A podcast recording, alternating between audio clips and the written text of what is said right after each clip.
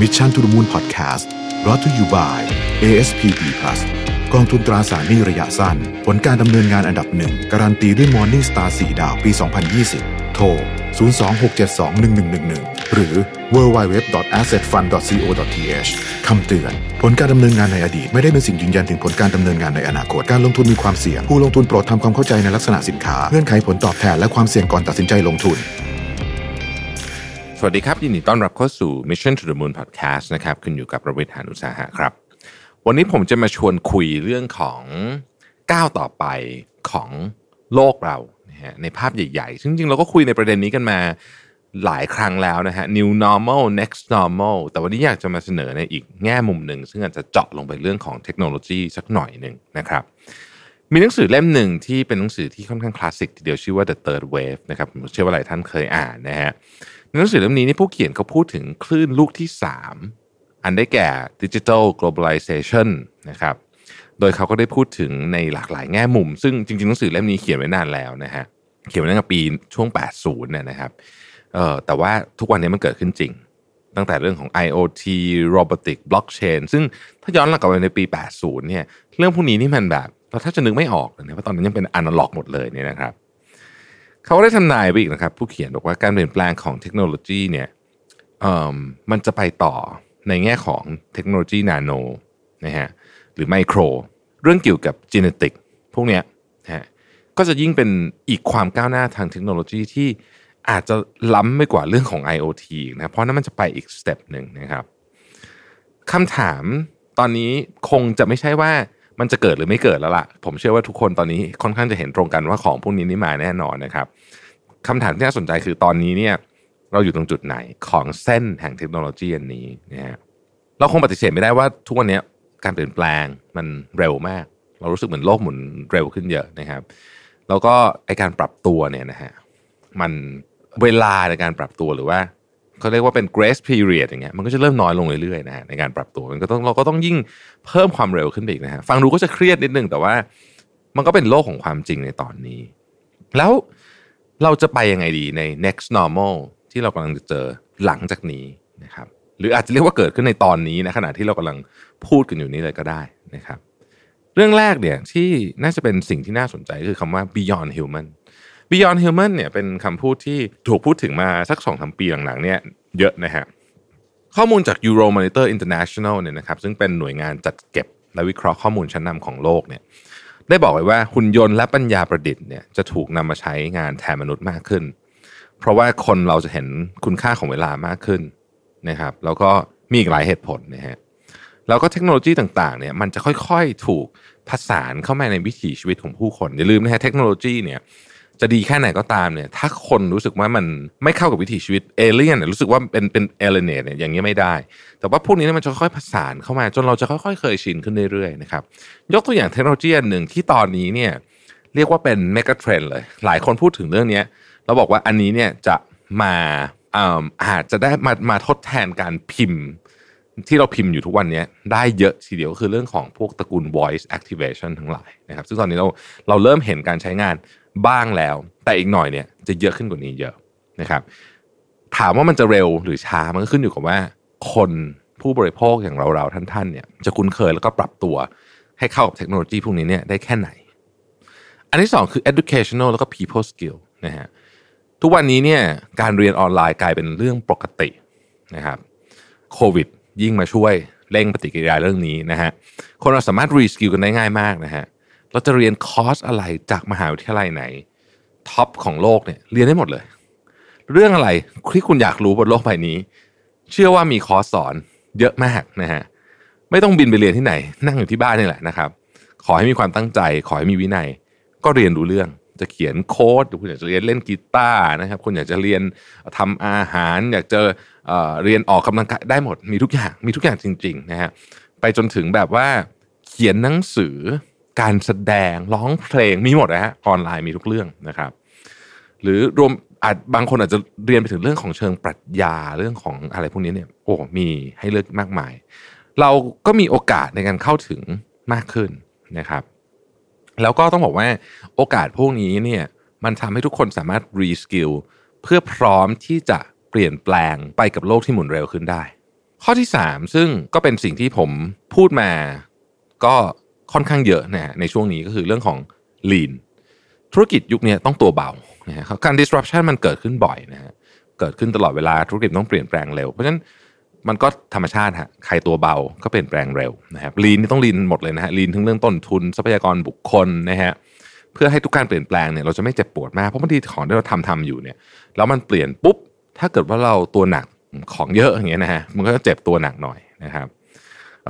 ธุรกิจในยุคนี้เนี่ยก็จะเห็นว่าเวลาเราทำอะไรสักอย่างเนี่ยเราจะโฟกัสกับเรื่องของ core business หรือว่า core competency คือสิ่งที่เราเก่งสิ่งที่เราถนัดเนี่ยมากมากขึ้น นะครับในขณะเดียวกันไอสิ่งที่เราไม่ค่อยถนัด เช่นเราไม่เก่งโลจิสติกเนี่ยเราจะ outsource นะครับเราไม่เก่งบัญชีจะ outsource นะครับหรือว่าเป็น shared service ก็ได้ เพื่อความคล่องตัวของเรา แล้วก็เพื่อให้เราเนี่ยโฟกัสกับสิ่งที่สำคัญจริง ๆ ด้วยนะครับอีกข้อหนึ่งก็คือเมื่อคนเปลี่ยนเร็วธุรกิจก็ต้องวิ่งให้เร็วขึ้นนะฮะย้อนหลังกลับไปสัก 20 ปีที่แล้วเนี่ยนะครับ ช่วงผมเรียนหนังสือจบใหม่ๆเนี่ยอินเทอร์เน็ตนี่เป็นเรื่องใหม่มากนะใหม่มากๆนะฮะ แต่วันนี้เนี่ยผู้คน4,000 ล้านคนใช้อินเทอร์เน็ตอยู่ แล้วก็เพิ่มขึ้นเยอะมาก อีก 1,000 ล้านคนต่อไปเนี่ยจะใช้เวลาอีกไม่กี่ปีนะครับ ทุกคนใช้อินเทอร์เน็ตแทบจะเรียกว่าเป็นเหมือนลมหายใจเลยคือตื่นมาปุ๊บ จนนอนเนี่ยใช้อินเทอร์เน็ตตลอดทั้งวันนะนึกไม่ออกเลยว่าไม่มีอินเทอร์เน็ตจะอยู่ได้ไงนะครับ ดังนั้นเรื่องของดิจิทัลหรือเทคโนโลยี device ต่างๆเนี่ยมันมีบทบาทสำคัญมาก เปรียบเทียบกับเมื่อ 20 ปีที่แล้วนะครับ ส่งผลให้คนรุ่นใหม่ๆมีมีพฤติกรรมเปลี่ยนแปลงไปค่อนข้างมาก มีบทความบทความหนึ่งชื่อว่า what if the next big distributor isn't a what but a who นะฮะเขาพูดถึงว่าคนรุ่นใหม่เนี่ยมีอิสระเป็นตัวเองมากขึ้น มีความคิดสร้างสรรค์ มีเป้าหมายและความมุ่งมั่นมากกว่าเจเนอเรชันก่อน คนเจเนอเรชันนี้เนี่ยอยู่กับคำว่า disruption จนเป็นเรื่องปกติ เขาไม่ได้รู้สึกว่ามันเป็นเรื่องอะไรที่ใหญ่โตอะไร มันเกิดขึ้นตลอดเวลา เพราะฉะนั้นเขาก็จะพร้อมที่จะปรับเปลี่ยนความเชื่อเดิมหรือพฤติกรรมเดิมได้ตลอดเวลานะครับ ใครที่เคยอ่านนะฮะเพจหนึ่งซึ่งผมชอบมากเป็นเพจของพี่โจธนานะครับ ชื่อว่าเขียนไว้ให้เธอเนี่ยนะครับพี่โชคเคยพูดประเด็นนี้ไว้อย่างน่าสนใจมากว่า คนรุ่นใหม่เขามองการเปลี่ยนแปลงไม่เหมือนคนรุ่นเก่านะฮะดังนั้นถ้าเราจะไปกับ next normal เนี่ยกรอบบางอย่างอาจจะใช้ไม่ได้ กรอบบางอย่างอาจจะเร็วขึ้นกว่าแต่ก่อนนะครับ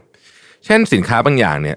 สมัยก่อนเนี่ยอาจจะมีเวลาที่อยู่ในตลาดได้ 10 ปีนะฮะโดยไม่ต้องเปลี่ยนอะไรเยอะเปลี่ยนนิดๆหน่อยๆก็ยังพอขายได้ แต่ตอนนี้เนี่ยไอ้ของลักษณะเดียวกันเนี่ยปี 2 ปีก็อาจจะขายไม่ได้แล้วนะครับ ยกตัวอย่างง่ายๆนะฮะโทรศัพท์มือถือ ผมเนี่ยใช้โทรศัพท์มือถือมาตั้งแต่รุ่นที่มันเป็นโทรศัพท์มือถือ เครื่องใหญ่มากๆที่เขาเรียกว่ากระติกน้ำนะฮะ มาจนกระทั่งเป็นโทรศัพท์มือถือยุคนี้เนี่ยเปลี่ยนมาจนเอ่อตั้งแต่อะล็อกสุด ๆ เลยเนี่ยนะครับ มาจนถึงยุคนี้สมัยก่อนนี่นะฮะโทรศัพท์มือถือคือเอาไว้โทรนะฮะอีกสักพักก็ส่งข้อความนะฮะอีกหน่อยก็มีเล่นเกม เล่นเกมแบบโอ้เกมแบบ เป็นเกมแบบโบราณมากนะฮะมีเพลงให้ฟังนิดหนึ่งนะครับนะฮะหลังจากนั้นก็จะมีเฮ้ยเล่นอินเทอร์เน็ตได้ YouTube Netflix นะครับคราวนี้ไม่ได้ฟังแค่เสียงแล้วนะฮะ มีภาพมีอินเตอร์โอ้โหเต็มไปหมดเลย เป็นบทบาทเต็มไปหมดกลายเป็นว่า ตอนนี้โทรศัพท์มือถือเป็นทั้งกระเป๋าสตางค์เป็นทั้งอะไรต่างๆนานามากมายนะฮะทำให้แบรนด์สมาร์ทโฟนยักษ์ใหญ่ต่างต้องปรับตัวกันอย่างรวดเร็วนะครับให้หน้าจอกว้างขึ้น มีปุ่มน้อยลงนะฮะเราแทบจะไม่เห็นโทรศัพท์แบรนด์ไหนมีปุ่มแล้วนะฮะตอนนี้นะฮะมีอาจจะยังเหลืออยู่แต่น้อยมากแล้วนะครับและเรื่องของการใช้งานสมาร์ทโฟนก็มีบทบาทกับเรามากขึ้นนะครับเราเราใช้สมาร์ทโฟนกับทุกเรื่องเลยนะฮะทั้งเรื่องเล่นเรื่องงานนะครับ บางคนก็ ต้องจดโน้ตข้อมูลต่างๆ ประชุมไปจดในสมาร์ทโฟนก็มีนะฮะอย่างในช่วงโควิดนี่ยิ่งหนักเลย เพราะว่าใช้สมาร์ทโฟนเนี่ยทำงานตลอดเวลานะฮะ video conference บ้างคุยผ่านแอปบ้างนะฮะอยู่ข้างนอกก็ต้องประชุมให้ได้ มันเป็นไลฟ์สไตล์แบบใหม่นะครับดังนั้นเนี่ยสิ่งที่คุณเคยจากเมื่อ 20 ปีที่แล้วอาจจะไม่เพียงพออีกแล้วในยุคสมัยนี้ แบรนด์ใหญ่ ๆ จึงต้องหานวัตกรรมใหม่มาตอบโจทย์ความต้องการนะฮะ ล่าสุดเนี่ยนะครับทางซัมซุงก็ได้พัฒนาสมาร์ทโฟนให้เหมาะกับทั้งการทำงานและการใช้ในชีวิตประจำวันมากขึ้นในรุ่น Note 20 Series นะฮะได้มีโอกาสใช้แล้วผมบอกว่า โอ้โห เป็นโทรศัพท์ที่เจ๋งจริง ๆ นะครับในด้านการทำงานเนี่ย Advanced Intelligent S Pen ใหม่เนี่ยนะครับมีความหน่วงต่ำเพียง 9มิลลิเซคันเขียนลื่นขึ้น 3 เท่าทำให้รู้สึกเหมือนใช้ปากกาจริง ๆ นะครับ S Pen นี่ก็เป็น signature เลยนะครับของตระกูลโน้ตเนี่ยนะครับ ในแง่ของฟีเจอร์เองเนี่ยโน้ตก็มีการพัฒนาให้สามารถกดอัดเสียงและจดโน้ตไปด้วยพร้อมกันเลยนะครับ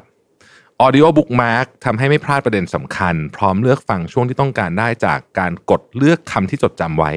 อ่าฉลาดมากเลยนะครับฟีเจอร์นี้น่าจะมีประโยชน์มาก รวมถึงยังสามารถจัดลายมือที่เขียนเบี้ยวให้ตรงได้อัตโนมัติ และใช้งานไฟล์เอกสาร PowerPoint ได้ง่าย ๆ อีกทั้งยังสามารถใช้งาน 2 หน้าจอเพื่อทำงาน 2 อย่างได้พร้อมกันนะครับผ่าน Wireless DeX ที่เชื่อมต่อ Smart TV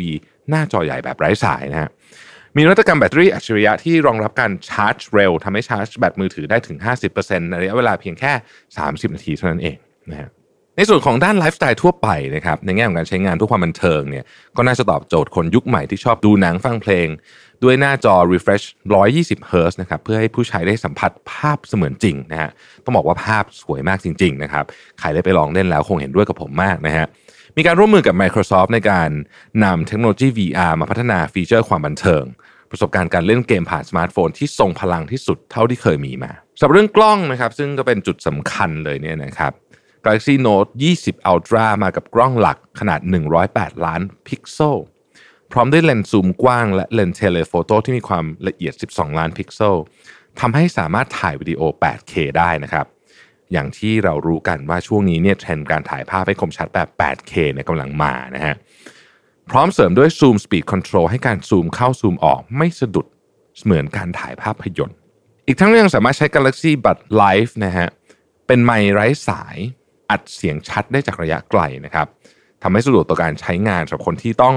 บันทึกภาพเสียงนะฮะผมเองก็ใช้ฟีเจอร์นี้เช่นเดียวกัน อีกหนึ่งจุดเด่นก็คือก่อนหน้านี้สมาร์ทโฟนก็มีลักษณะที่คล้ายๆกันกว่า 10 ปีนะฮะแต่ซัมซุงเป็นผู้นำเจ้าแรกที่เปิดตัวนวัตกรรมสมาร์ทโฟนจอพับได้ แล้วก็เรียกเสียงอือฮามาก ๆ เลยนะครับ ในงาน Galaxy Unpacked Virtual Event ที่ผ่านมานะฮะก็คือ Galaxy C Fold 2นะครับโดยมีการปรับทั้งด้านดีไซน์ และยกระดับนวัตกรรม อัปเกรดทุกฟีเจอร์จากความต้องการของผู้ใช้งานนะฮะ ใครที่สนใจรายละเอียดเพิ่มเติม สามารถเข้าไปดูข้อมูลเพิ่มเติมได้ใน description ในลิงก์ของเรานะครับ